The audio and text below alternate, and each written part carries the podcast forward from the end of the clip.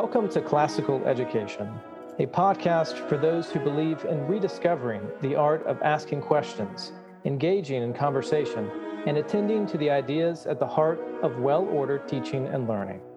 Adrienne Freese and Trae Bailey invite you to join them on a journey in pursuit of the true, the good, and the beautiful as we participate in the great conversation and listen to the many voices coming from the world of classical education.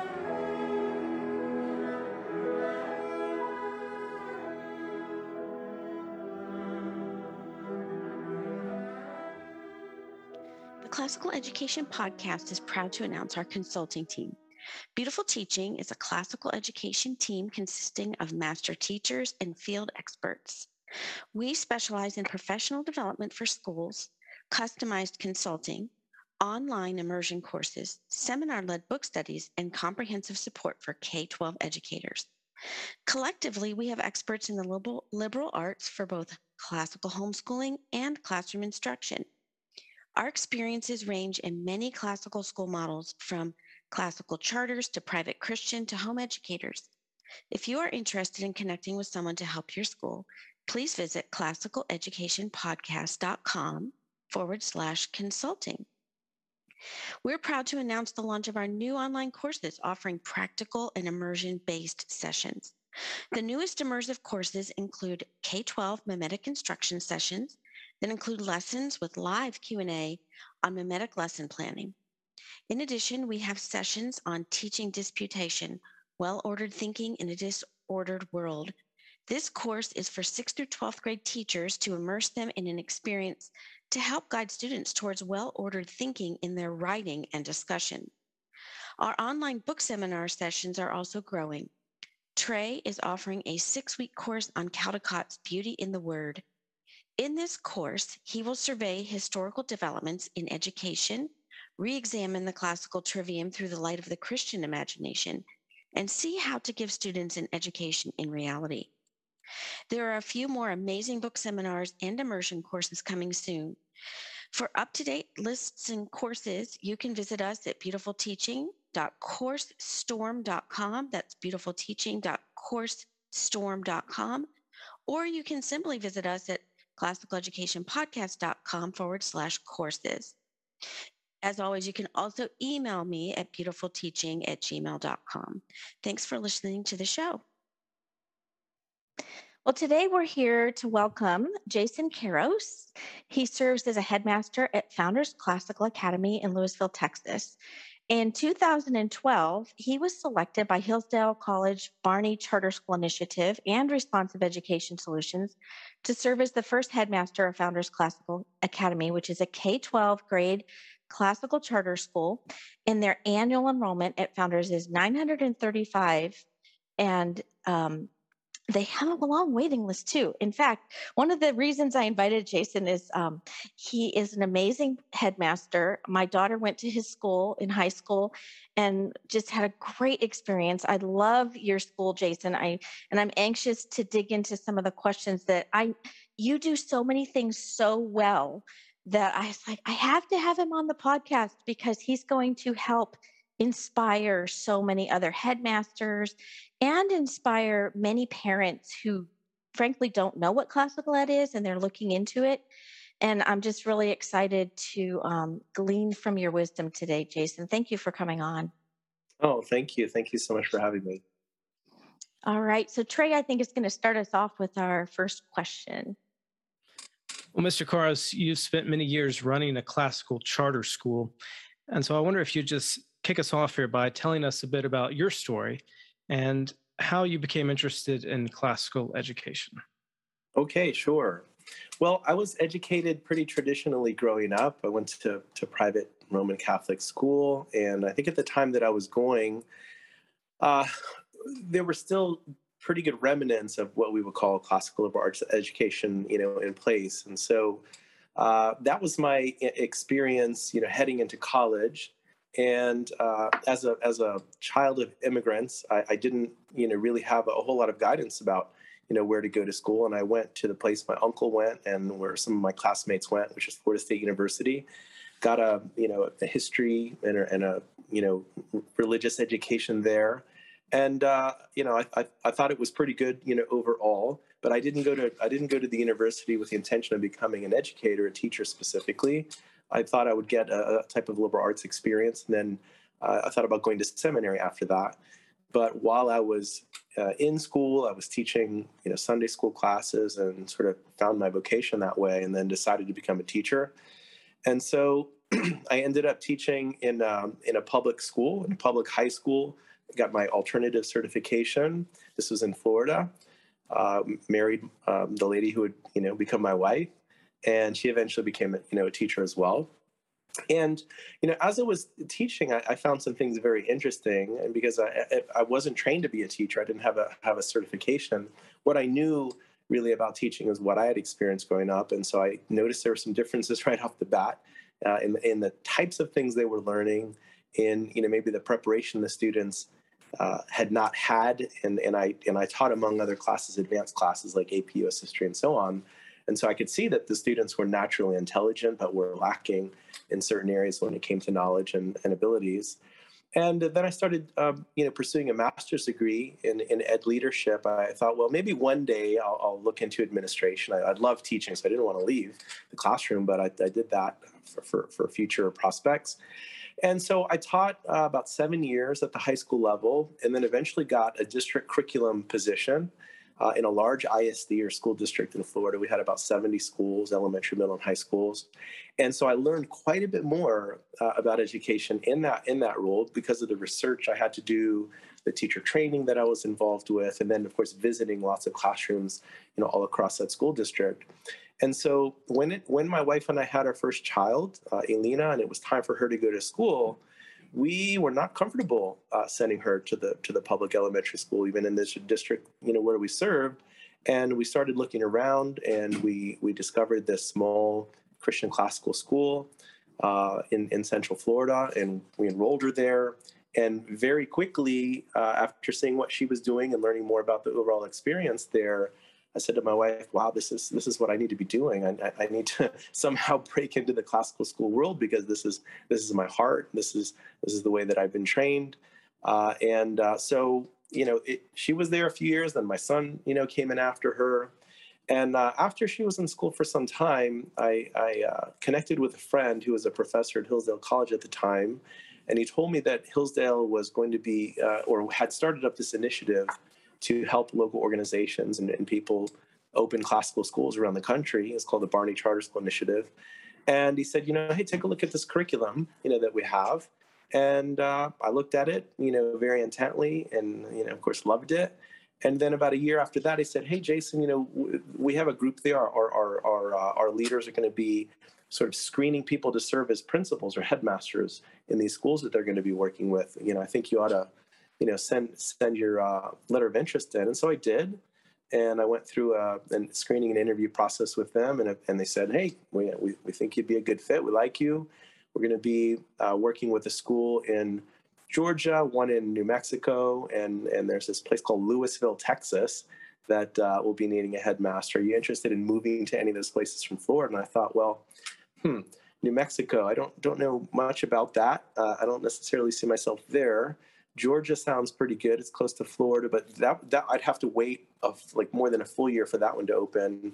And then Lewisville, Texas, I looked that up. I found out it was near Dallas, and I said, well, you know, I'm a, a longtime Dallas Cowboy fan.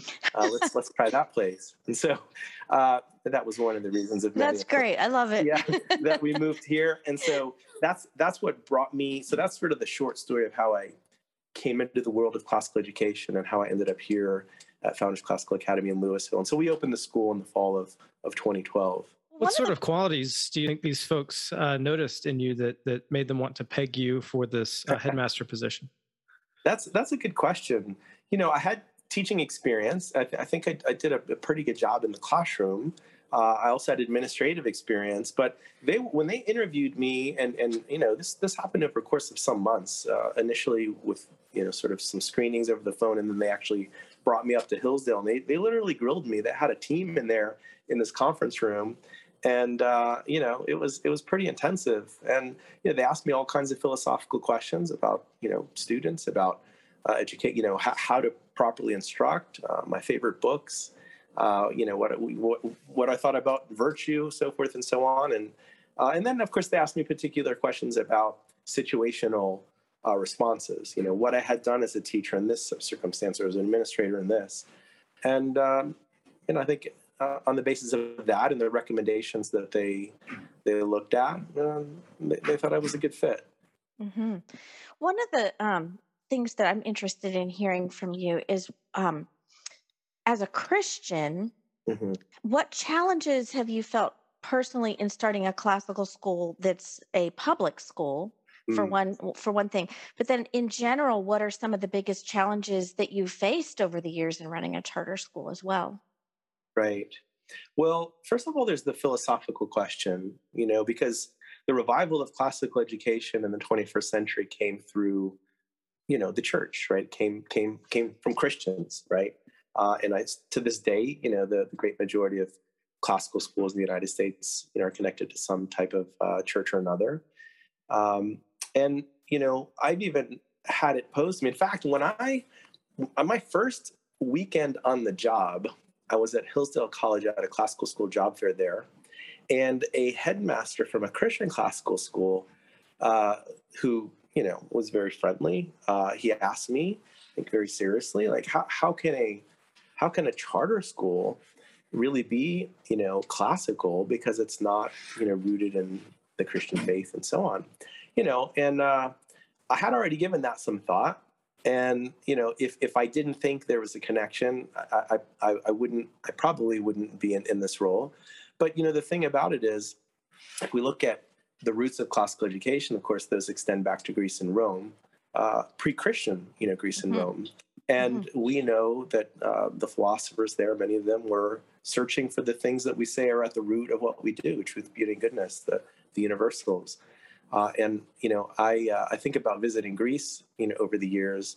and if you sometimes if you go to some of the old old church buildings there in the narthex, uh, you see these icons, right? So so Orthodox Church have have Byzantine icons in them, or you know Christian icons, and uh, and sometimes in the narthex, besides uh, let's say an icon of Christ or the Virgin Mary and so on, in the back wall, you'd have these figures there without halos and then when you walk up and, and, actually look to see who they are you see these the names of philosophers right? Mm-hmm, mm-hmm. and it's sort of expressing this idea that okay these guys are not just in the narthex but they're sort of on the back wall near the door you know?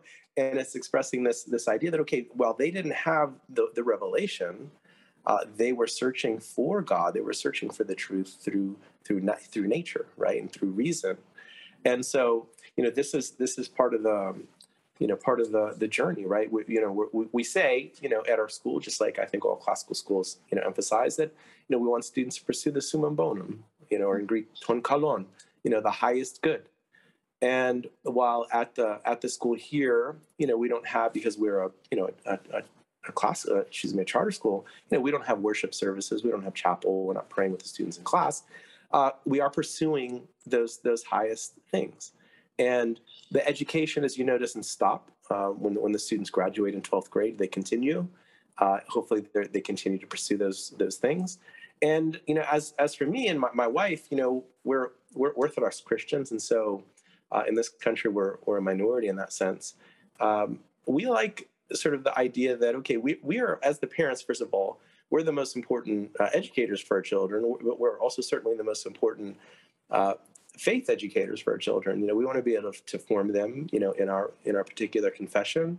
And uh, you know, here at our school, we have people from all kinds of, of backgrounds. Uh, it, because we're in North Texas, mostly Christian, the vast majority are of some type of Christian confession, but it's not uh, connected to one church. And so we have some really interesting, you know, dialogues here, uh, you know, over matters of faith, um, so in, in the classroom and outside. And um, it's it's really beautiful. It's really beautiful. Now that doesn't mean I wouldn't love uh, to have a you know an opportunity to serve in a let's say a Christian classical school. Uh, my my children started in one. My daughter had eight years at one before we moved over here, and she started in in eighth grade. You know, it's a great experience. I, I promote it. I support it. Uh, but here's the thing. You know, as as you know, most students aren't going to have the opportunity um, for, for a Christian classical education if they have a Christian background. Number one, because maybe they can't afford it maybe they can't afford tuition, or maybe they can't afford to homeschool, uh, or um, per- perhaps you know the only uh, you know Christian classical school in their neighborhood is connected to a church maybe where they're not comfortable going, uh, right? Uh, because of their convictions, you know. And so here you have this, this. So so this is sort of the the democratic element of charter schools in general, but in the case of classical schools, it, this is open to everybody. Every everybody gets this opportunity to have a you know a traditional classical liberal arts and sciences experience.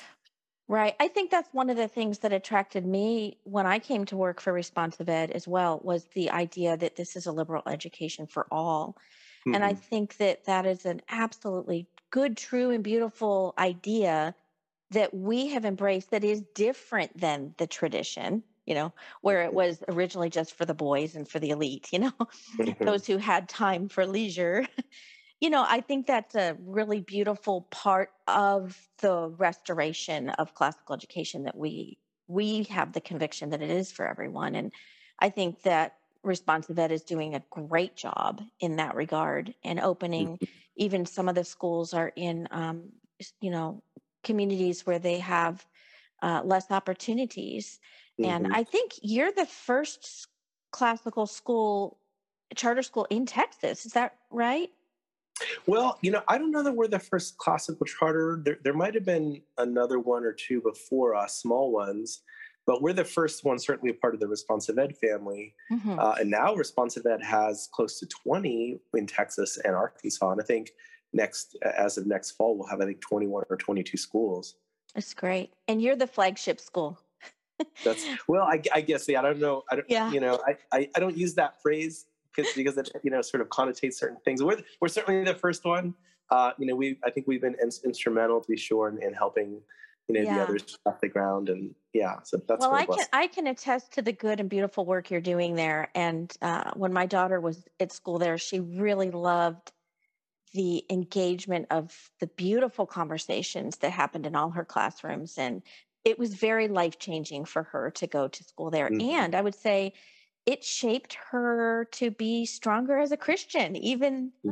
though it's a you know it's it's an american classical school and i yes. think trae may have some questions and we do want to get into what is an american classical uh, model but mm. trae what are what do you thinking? you want to you ask? know what really quick let me just say yeah. something you mentioned about hannah's experience we we had a, a graduate here uh, the same year as my daughter graduated who had gone to a, a Roman Catholic school in kindergarten through eighth grade, and then she completed high school here. And she told me after she graduated, she said, You know, I know this isn't a quote religious school, uh, but I learned more about my faith here than I did in all my years at my previous school.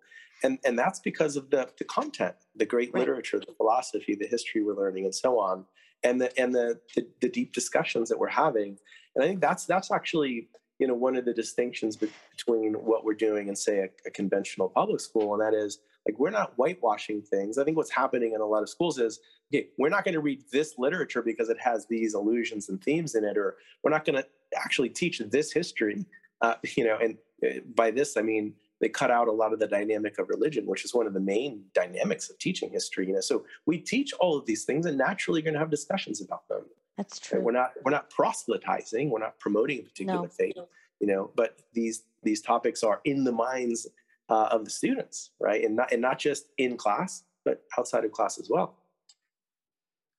Yeah, I appreciate that remark, and it, it I think it's connected to the question that's that's sort of been bubbling up in my mind here. Mm-hmm. I love the the image that you brought up of the philosophers in the church and of course, what the church is communicating there through those images is that these people um, were in place and, and the, the work that they did and the, the little bit of light and truth that they that they saw and communicated uh, was all paving the way right towards mm-hmm. this fuller revelation uh, revelation of truth and of course we see that um, you know in the work of dante for example where he has uh, the philosophers um, of course, uh, in in their position, there um, they're in hell though, and they're they're sad because they don't have the full revelation of Christ. So right. what what I guess I'm thinking through is how how do you go about addressing, as you said, the the, the highest good and helping students uh, work towards that um, in your particular context. Mm-hmm. Um, what are some of the some of the um, methods, let's say, that that you go about um, trying to um, instruct and and encourage those conversations? Because you are working in in a in a very unique context that um, the philosophers probably wouldn't have recognized mm-hmm. uh, because of the secular nature of our society right so so the separation in their minds between um, church and state for example i mean well they didn't have that because that's a that's a that's a relatively uh, modern um, addition let's say uh, to to the the life and work of the educator. So how do you work and maybe this will get into sort of specifically how, how you operate in this country sort of with the way that we handle this. Um, but but how do you how do you sort of navigate those things uh, that would allow students to have the freedom to to pursue the highest good in a context where um, you have some limitations put on you? Mm-hmm. Well, first of all, I think the the uh, separation of church and state, uh, as it's as it's expressed, you know, is uh, is maybe linguistically so, but you can't separate um, faith from the person, right? So we have many, many people on this campus that are believers, uh, including teachers, right? And so, you know, first and foremost, I would say, as a, as a believer, you know, I'm I'm um, hopefully helping to spread the gospel through my example, right? Uh, what's what's the famous phrase from uh, Francis of Assisi? Um, you know, preach the gospel everywhere and at all times, and if you must speak, you know, something like that right? You know, so this this is one thing to consider, you know. But but the other thing is when we when we talk about um, you know promoting these great ideas, promoting virtue, there's an explicit way to do that, right? Where you're intentionally having a particular conversation and leading leading the students in a particular direction through your questions and so on, right? But it's also in the choice of the content, right? So uh, if we just take philosophy or literature, if you look at the books that our students are reading, uh, I mean, they're they're beautiful, they're very vigorous, and they're probably um, most of the same titles that you're going to see at good classical schools around the country. You know, and so w- whether you're reading, uh, you know, Milton's Paradise Lost or uh, you know, um, Divine Comedy, which we have here as well, uh, plays of Shakespeare. Uh, etc. I mean, we could just go on and on and on. The, the, the themes are there, the ideas are there, uh, you know, the morality is there. The promotion of, you know, the, the moral imagination is inherent in what we do, you know. And, you know, most of the authors that are, are uh, on the, on the printed on the covers of our books, you know, wrote those books during like the, era of Christendom and beyond, right? Mm-hmm. Now, obviously, Plato and Aristotle and the others were pre Christian, but most of what they read here is not ancient classical, right? It, it comes, you know, after Christ, right? And so it's going to be, uh, you know, full, you know, that beauty of truth, the, the mystery, you know, and and um, as I said, you know, if if look, if Christ is the truth, right? Isn't that what we say as Christians? He is the truth, right? Uh, he's not. The truth is not just a thing; it's it's a person. Um, and if you are in pursuit of the truth, then won't you be led in that direction, right? Mm-hmm. And right. this is the idea. But blessed are those who hunger and thirst for righteousness, right? They will be filled. Right. Uh, uh, thank you for exploring that a little bit more with me. Uh, one of our very first uh, interviews, and and I think the first episode that we launched was with Dr. Lou Markos, and we mm-hmm. talked about the abolition of man. And mm-hmm. I don't know if you're very familiar with that text, but I think in some ways the um, one of the opportunities that a that a charter school has is to uh, re-examine um, our approach to education in such a way um, that that can be informed by Lewis's thoughts on the Tao and sort of these things that are just really, you know, as he would say, something like just our our. It's it's true across the board. All humans and all all cultures have sort of recognized these truths, and and the abolition of man as we noted in that interview um, is not a is not a christian book i would say it's a deeply religious book but it's it's not specifically christian mm-hmm. yeah Right. Well, yeah. I mean, it's it's not Christian. It, well, it's not explicitly Christian to be sure. Right. Obviously, it's written by a Christian author who who had a vision. You know, um, and uh, yeah, I mean, I'd say you know, like just actually thinking about the uh, I don't know if it's technically the appendix of that book where he lists all of these sort of universal virtues, right, or or, or beliefs. You know, like okay, I mean, there you go. Like these are all the things that we're promoting here and more. Um, you know, in fact, you know, just to just to talk about virtue, we could say, well, yeah, so we teach maybe a type of Aristotelian virtue in one sense, like Nicomachean ethics looms large, you know. But when, when parents come here and, and we give them tours and they, they want to know, okay, well, what is classical education? What is it rooted in? Well, we say it's rooted in the Western tradition. And what's what's the Western tradition rooted in? Well, it's rooted in, yeah, okay, uh, Greco-Roman principles meant Judeo-Christian principles, right? We, we say that. Yeah, I know, Jason, you bring uh, Lou Markos in every year for your new teacher training. we do. We do. Yes. Yeah. I would like you to talk a little bit about your particular um, model, your American, what is a American classical education? How is it, you know, unique or, and give us just the, a good right. definition of, of what that means. I would, okay, I would say this, it's going to sound, I would, it sounds, it should, it ought to sound very similar to, you know, uh, a definition of classical education. Now, I know maybe that's actually um, a little tricky because people are still mm-hmm. toying with the definition. Yeah. Uh, yeah, but I would say this: it's a it's a school that cultivates moral, intellectual, and civic virtue through a rigorous course of study in the liberal arts, the humane studies, um, the arts, what we might call the visual, performing arts and languages, and natural sciences. So I, think the thing that we emphasize probably more than most, at least based on what I've uh, observed and I'm talking to other people, is, is the civic virtue. And just one example of how this uh, reveals itself is in how we sequence uh, what the students are learning, let's say in, in history, literature, uh, government. And you know, if you, if well, at least in, in my experience and, and, and knowing about about a good number of other classical schools, both both private and charter, in, in high school, for instance, you might learn in in the early early grade there something about American history, and you sort of go to the Middle Ages to the Renaissance, and then you conclude the year with Greco-Roman studies, where you can get into the de- deep and rich, you know, intellectual uh, endeavors there. Uh, some people will have like a, a, type of omnibus class where they combine history, religious, religion, and uh, excuse me, history, literature, and philosophy in one class. But it's typically the ancients, right? and the, ar- the argument there is a good one. Like how, like you're studying uh, Republic and you're reading uh, Cicero and you're del- delving into these really rich, you know, sort of um, uh, foundational level uh, intellectual topics that need some maturity, right? Well, what what we do there is reverse that, and we sort of take a Russell Kirk approach. Russell, Russell Kirk, of course, is he's known as the father, one of the fathers of conservatism, not necessarily political conservatism, but conservatism in general uh, in the 20th century. He wrote a book called The Roots of the American Order, uh, which I, I, highly recommend uh, to everybody. And what he said is those roots are in five cities, right? Jerusalem, Athens, Rome, London, and Philadelphia.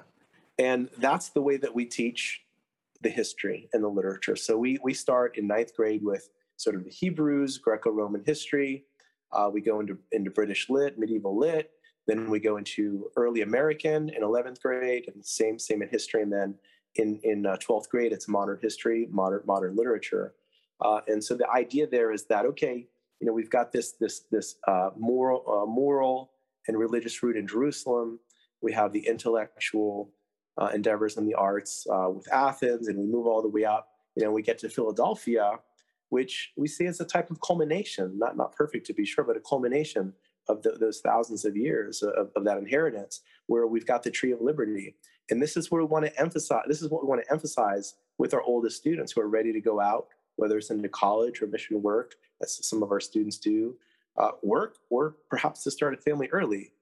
Uh, and we want them to be, yes, good human beings who understand something about their humanity, who understand some of the complexities of the world, uh, we want them certainly to be prepared to go into the next phase of their their education journey, whether it's college or some vocation.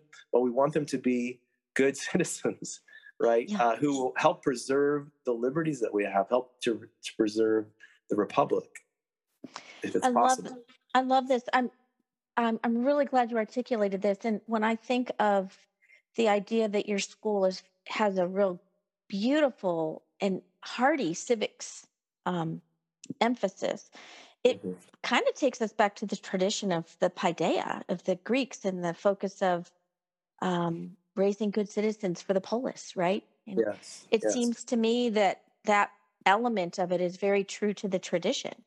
Mm-hmm. Yes, um, well, and and you know if if you read uh, the ancients, whether it's uh, Republic, uh, politics, any of the ancient political from Polybius, you know what are they trying to accomplish there when it comes to polity? They're, they're trying to prevent tyranny and and to, and to help uh, provide the best form of government that serves the common good.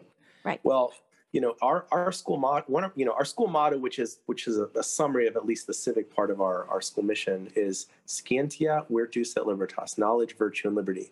And and the idea there is that in order to preserve liberty both societal liberty and our individual liberties that we have we've got to have well educated and virtuous people. We need both of those things. That's in fact the formula that, that the founding fathers expressed in so many different ways We've got to have well-educated people. Why? Well, we can't be uh, deceived and duped, you know, by tyrants, right? But we also have to have moral people because uh, immoral people will need a tyrant to keep them in check.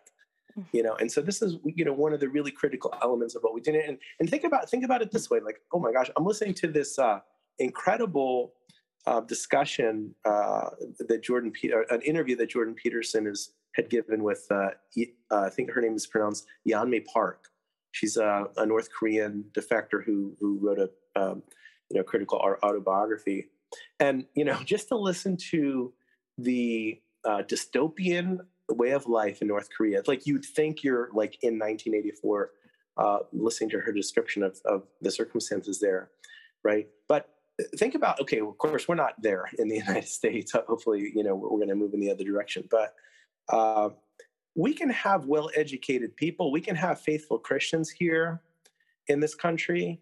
But if we don't have people that understand the, the civic roots and understand what our elected leaders ought to be doing, what the Constitution says uh, ought to be happening, we're going to be in big trouble. And we are. There are many Christians that I that I speak to and, and see and hear that are just disconnected from reality when it comes to civic life. Not the civic, you know, civic life is the, the be all end all, right? But we've got to be more engaged this way. Well, to go back to something you were saying earlier about when you were a younger teacher, noticing a lack in both knowledge and ability. And, and I mm-hmm. want to circle back around to that in a minute. Um, but it sounds like one of your missions is to combat idiocy, right? Yeah. Uh, and and by that, of course, I'm I'm going back to that original idea of the term uh, in Greek, which is this private person, this person who was sort of um, not willing to contribute to the the life of the polis or the city, and mm-hmm. so and so in that way, it would seem that um, ideally those sorts of um, ways of thinking about oneself and one's role in, in a larger group um, would probably be able to work in concentric circles. So I would imagine, and and uh, correct me if I'm wrong, but you'd probably want your students to think very intentionally about uh, their life and their family, and then about their life in their neighborhood and their life in their state and their country, and kind of go out in those concentric circles mm-hmm. in such a way uh, that they get out of their themselves and start to um, contribute to uh, society at large. But how do you do that in a world that is full of idiots? And and and a lot of a lot of um, our media and a lot of our culture is pushing idiocy. Mm-hmm. well I, yeah i think we do it one one person at a time and one school at a time. We ha- so we have to be in this for the long game. But it, it took quite a while for, for our society to get to the point that it is now. It didn't happen overnight. It, it might seem like it, it you know in some ways especially as a result of the events of the last few years. But uh, yeah, I mean that, that's how it has to happen. Look, so we have, uh, you know, in our um, Orthodox uh, tradition, uh, a saint, uh, Seraphim of Sarov, who said, it's it's translated in a couple of different ways, but uh, you know, if you acquire the Holy Spirit, then thousands thousands around you will be saved, right? So you know, the idea there is let, us pr- promote personal, individual virtue both moral virtue and say civic virtue, and and that will you know have a have a positive effect, right? Uh, it doesn't mean that we shouldn't be you know trying to you know sort of export ideas to a bigger audience. We should, we can do two things at once, but I, I think we have to we have to we have to start where we are, and where we are actually is with ourselves. Like we we as adults uh, have to do more. Yeah. Set, set an example and improve ourselves. Well, I know one of the things that you do that I love, and I'd like you to talk a little bit about, and then we're going to get into your how great you are at teacher retention. Um, we'll talk about that in a minute. But I, you do such a great job at having celebrations of American holidays. And mm-hmm. I know you bring in guest speakers, and I'd like you to tell our listeners a little bit about some of the programs you do in that direction. It's wonderful. Right. So we have a, a colloquia at different times of year. So, so one of the big ones that we have annually is called the Bill of Rights Day colloquium. Bill of Rights Days, and it's it's a it's not one of the eleven federal holidays, but it's a federal commemoration, you know, recognizing when the Bill of Rights was adopted. And so we always bring in a speaker of some sort uh, that, that we've not had before. It could be a prof- professor, it could be somebody associated with civic education. Uh, and then we also bring Dr. David Bobb, who's the president of the Bill of Rights Institute, to come in. So we have two speakers. We we have uh, you know a, a, big gym full of juniors plus parents and others from the community that come in. And so uh, the, the topics there somehow connect to the Bill of Rights and the Constitution. You know, toward a toward a good civic end. That's that's one of the things we do. We we have other uh, speakers that come in. Some some people that hold political office. Uh, some people that you know, for instance, we had, you know, we had our governor, you know, here, uh, you know, in the winter, you know, who came to speak as well. Uh, but we also do things, uh, you know, commemorations on, on days within the school. So, so Veterans Day is, uh, you know, of course, something I think we all, you know, like to remember and to honor our veterans. Like we, you know, now with COVID the last couple years, that's been more limited, but you know, we'll we'll have a big Veterans Day celebration uh, where we'll bring all the veterans of, of uh, you know relatives related to our students, and we will honor each of them and the branch that they serve in. We'll sing some of the the, uh, the military anthems for them, of course, the national anthem as well. Th- those are a couple a couple of examples, but we we also like to bring in people uh, from local government. Like we've we've had the mayor, you know, from Lewisville here before. We've had local, you know, representatives, and uh, you know, we want them to understand that you know these these things that we're talking about in a you know in a, in, a, in the civic arena are not just on paper and not just in a book this, these are real things, and you know, citizenship is uh, is a responsibility and a, and a reality. And, and, at some point, uh, whether we want to or not, you know, we're going to be faced with some big civic decisions of our own. I'm I'm reminded of uh, Lewis's saying about irrigating deserts, mm-hmm. and I wish I could remember the whole quote, but I can imagine that um, some pushback you you may get, or or some some critic may say, well, you know, it, it, there, there's there's a real risk here of, you know, sort of um, instilling sort of this this national pride that leads to nationalism, right? Mm-hmm. And and this is this is very much in vogue today to to just sort of um, it's it's kind of cool to not uh, not to be proud to be an American, right? Mm-hmm. And and one can see how a, a, study of history, you know, um, might uh, lend itself to at least um, a healthy fear of of of that sort of um, extremism, but I I don't think we're largely at risk, and and I'm I'm happy to be corrected here. I don't think we're largely at risk of people um, going too far in that direction. I think if anything, we have um, a growing uh, number of uh, of young people who are just very apathetic about their country. Mm-hmm. Right. And and so that's why I'm reminded of this idea of irrigating deserts because you know if if they don't have any sort of love for for land and country and their people, um, how then can they you know come to do anything but but have this very self-centered approach to life? You know, as long as as long as things are good for me and uh, mm-hmm. and I'm getting what I want, you know, uh, the rest of this place can can go to hell in a handbasket, so to speak.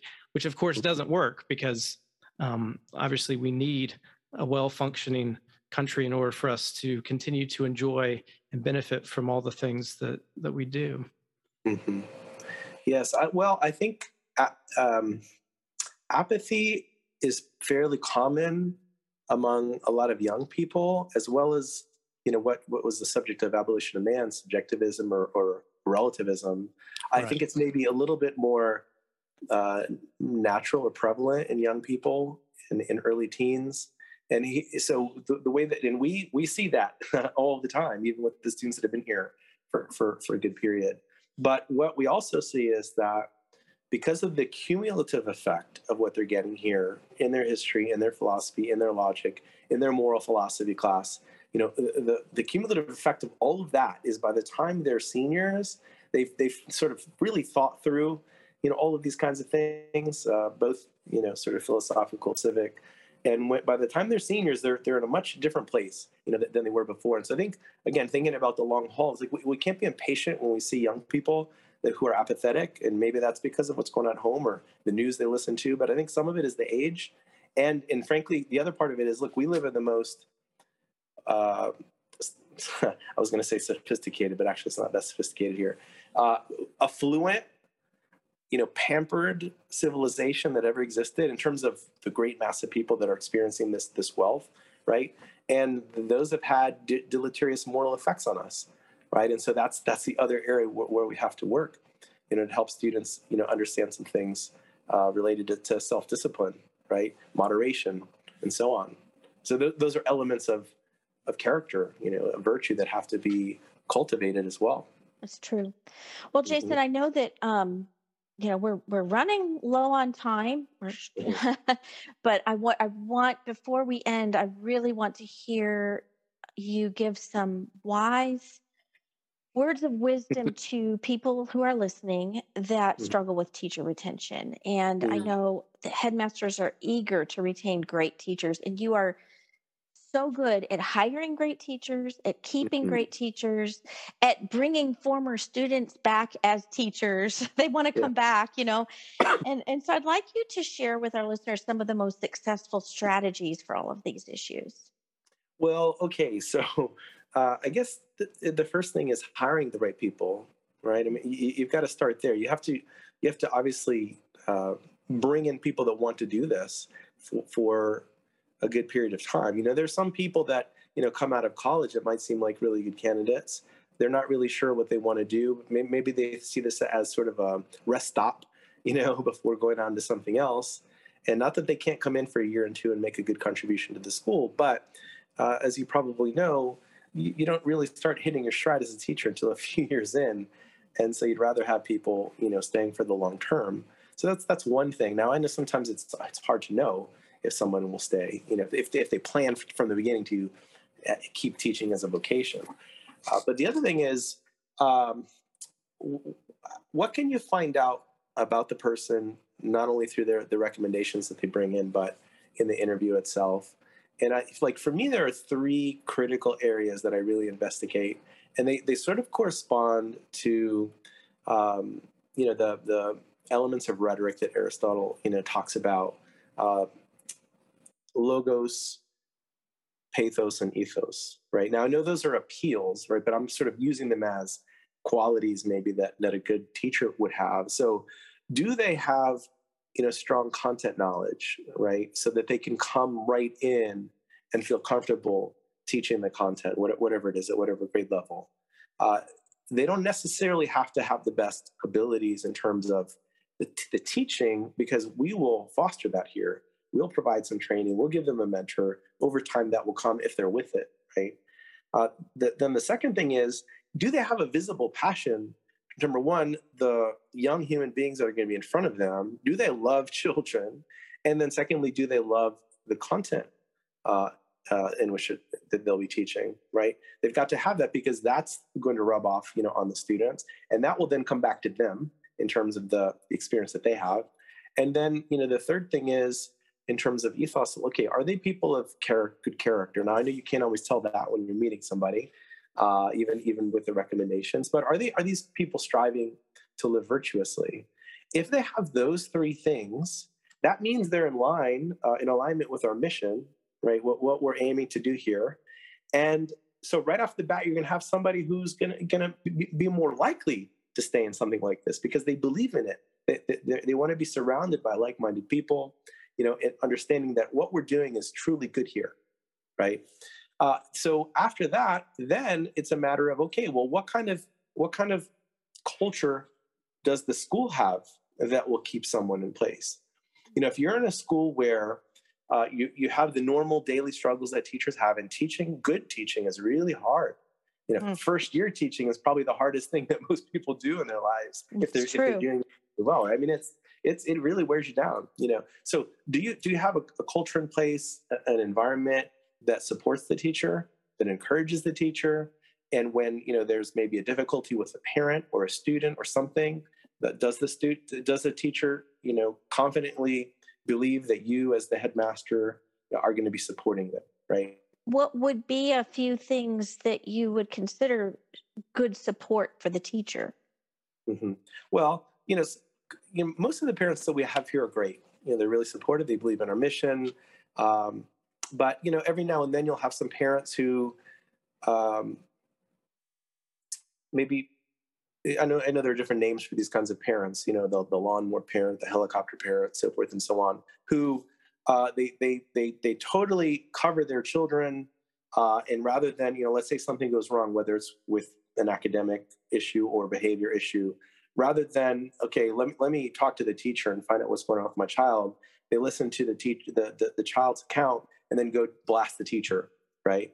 Um, and so, like teachers need to know that okay, you know, if we if we certainly if we believe that the teacher is doing what she ought to be doing, that we're going to support the teacher. We're not going to let a parent come in and you know ram through you know some agenda. Uh, we're not going to let uh, parents or anybody disrespect teachers. We want we want teachers. And, and on, on this note, this is really important. Teachers come, part of the reason teachers come here and they stay here is they know that they can actually teach here. It's an orderly environment. If you walk down the halls, as and we have visitors all the time, they and we come into classrooms they one of the things they, they usually say is wow i actually uh, i'm a little bit surprised because i think they're expecting to see a little at least a little bit of chaos you know or students off task and so on but you walk into a literature class or math class and the students are engaged in the seminar. They're doing the math whatever it is you know? Um, and so if if you teach in and i'm sorry to say this i think in most modern schools it, it's a zoo sometimes. Yeah. And I've been in schools where I've walked down a hallway between classes and the profanity, the things, the, the, the, the body language of the students, the way they're dressed, uh, like it's just, it's kind of scary. And, and uh, in, in having served in schools, uh, public schools for a long time, you know, you could walk down a hallway and maybe the first classroom you look into, oh, it's pretty good. Like the kids are engaged, the teacher's, you know, dynamic. The next class is a zoo. The third class, the teacher's reading a newspaper you know mm-hmm. uh, the fourth class might be something in between like my expectation here is that if you're teaching at the school you're here to teach right uh, you're going to have a well-ordered classroom and when students misbehave as they do they're, they're humans uh, you're going to provide an appropriate consequence that should be done in love right but that um, we've got things in place that will help to maintain order and hopefully to bring that students that student back you know back in, in, in into a good way i think that's really important like you need to know okay, I'm not a babysitter, I'm not a jail keeper, I'm a teacher, right? I can teach here. And you are really great at supporting the teachers. I know this. I substitute taught at your school. I remember you are very good at encouraging your teachers um, and supporting them. I think not only um, with training and good teaching, but even emotionally. There, there was like a really beautiful atmosphere culture in your school of I don't even know how to say if emotional support is the right way to put it, but you just felt like you could feel the order and the harmony in the school and mm-hmm. the and the protection even of the protection of doing the things that are true and good and beautiful was in place. I just don't know how you do it, Jason. I want your I want to know your secrets because you do a great job at it. Well, uh, here's the thing: we have a lot of great, great people here, really good educators who love what they're doing. And here, one of the things I talk about, you know, every year is we have a, a faculty of friends striving for excellence, right? Mm-hmm. We have much in common. We all have the same purpose in mind. And, you know, so we enjoy being with one another and talking about things, whether it's classroom topics or those outside the classroom. Um, and I, I, like the people that are here. Like I, I have relationships with them. Mm, uh, yes, yeah. there's a line. Okay, I'm the headmaster, right? But at the same time, I'm their friend. Like I, you know, we're in this endeavor together. Uh, oh, this is great. In yeah. fact, this reminds me. I uh, recently we interviewed Gary Hartenberg on his wonderful new book on Aristotle that mm. was produced by Classical Academic Press. Great book, very easy to read. Only took me a few hours to read. It was wonderful. Mm. And he and I did uh, an additional podcast interview for our Patreon supporters, and we talked a lot about friendship and happiness, mm. and got to the to the crux of the matter about how important friendship is and what is Aristotelian friendship. And right. how can, and I said to him, how can you create a culture in your school that is an Aristotelian culture of friendship? And that mm-hmm. is what you feel when you go into your school. That's very much there. Yeah. Mm. Yes. And, and giving the teachers and the students time to cultivate friendships is a it's an element that I think is missing in a lot of schools. Mm-hmm. And I think understanding, I'm so glad you read Nicomachean Ethics because then they know they understand this is what a friendship, this is what friendship is. it's yeah. in there.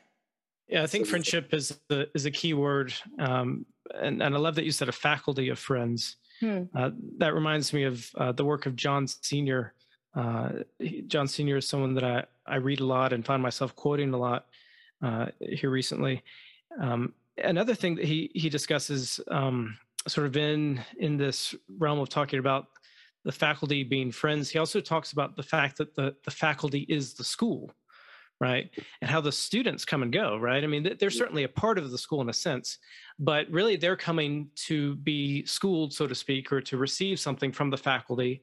And ideally the faculty remains like a rock and mm-hmm. and then the mm-hmm. next wave of students comes and and and, and washes over them and, and, goes back out to sea as it were uh, that's not john senior i just came up with that off the top of my head uh, but um, faculty retention um, seems to me to be so important in the life of a school because otherwise the parents don't know what school to expect year after year right, right. because there's no there's no um, stability Mm-hmm. Well, yeah, let me, I, I want to speak to that specifically, but I want to go back to something you said about the faculty being the school.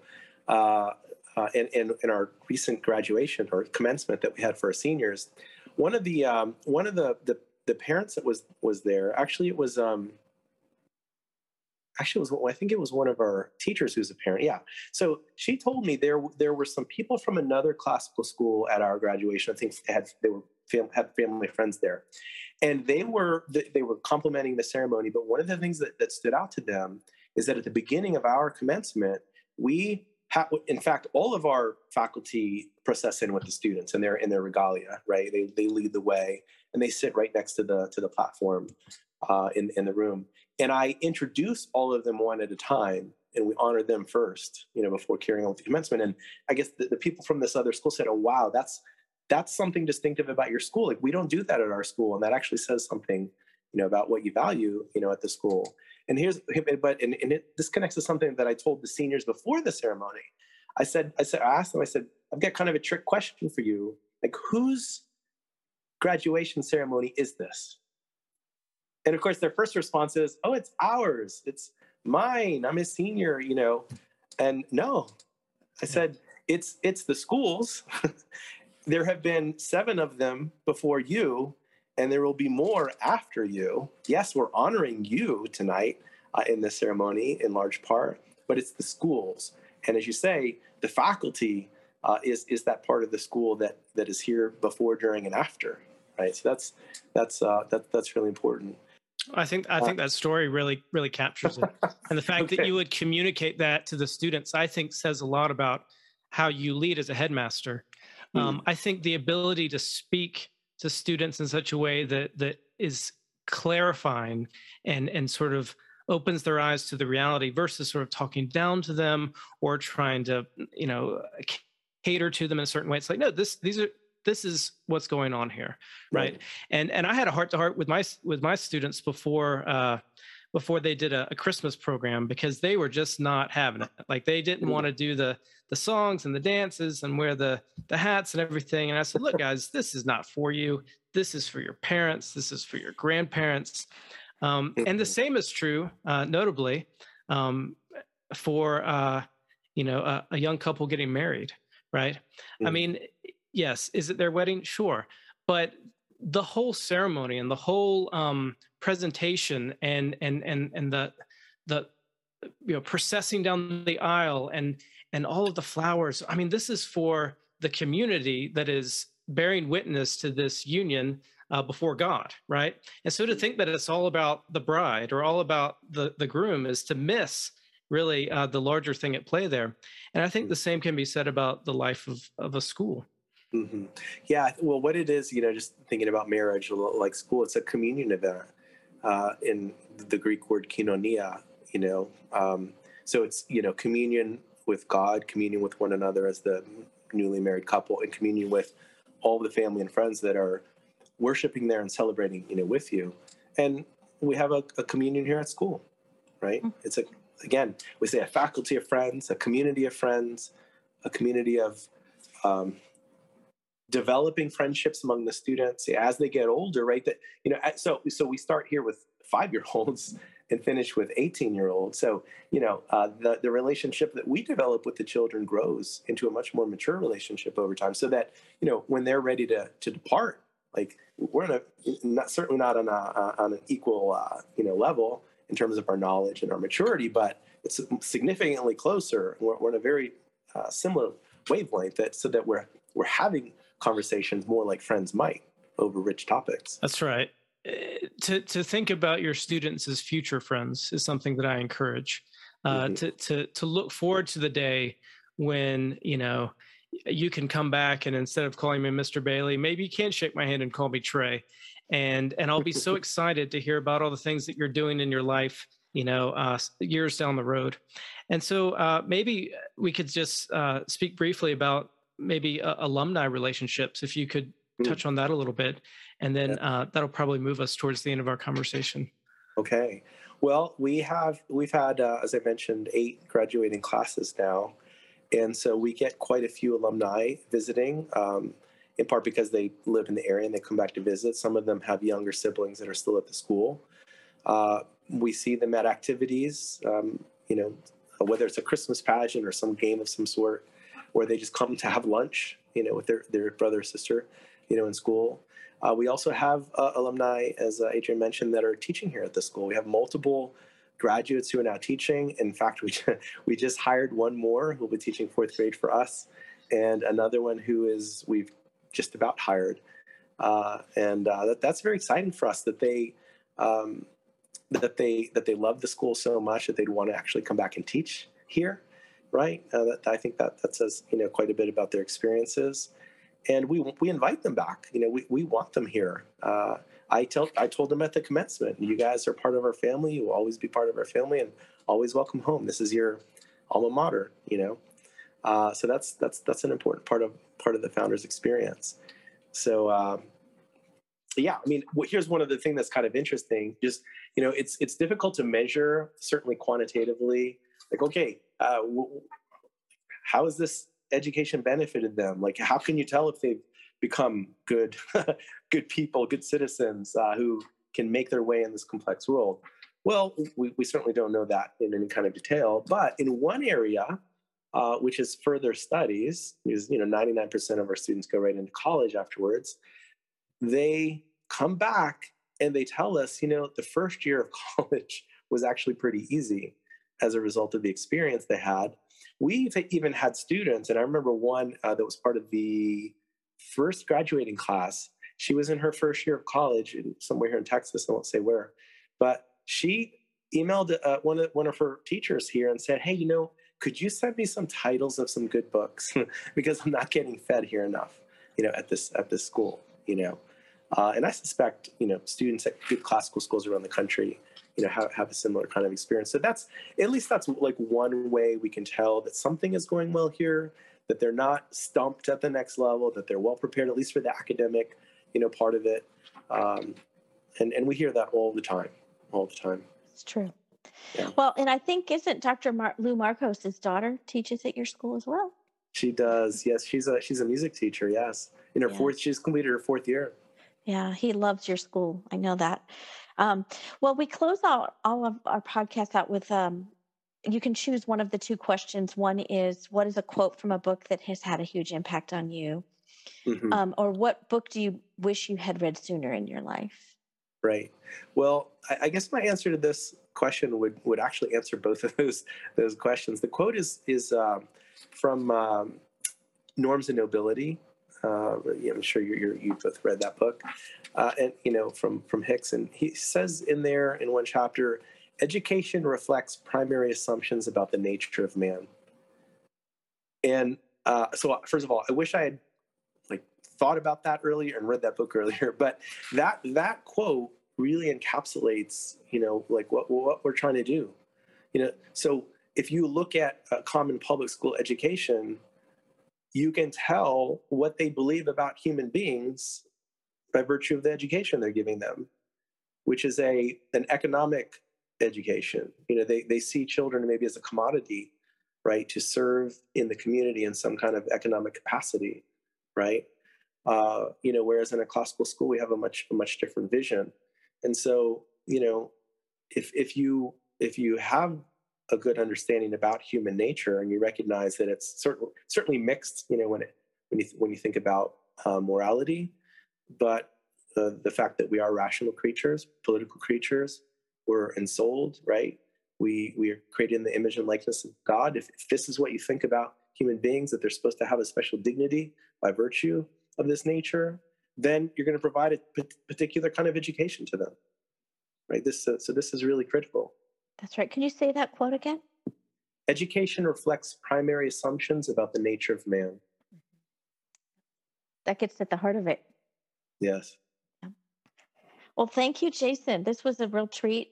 Appreciate it so much. I know our listeners going to love it. And I'd love to encourage our listeners, if they have any further questions or reactions to this podcast, to post on our Facebook page. And I think I'll be anxious to hear if we have some further questions. And if we do, I'll send them on to you.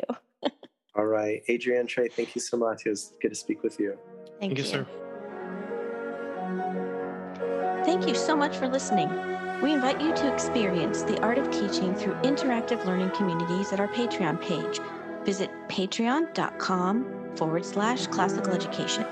Also, be sure to join the conversation on our Facebook community at facebook.com forward slash groups forward slash classical education. We are a listener supported podcast, so your support makes this podcast possible.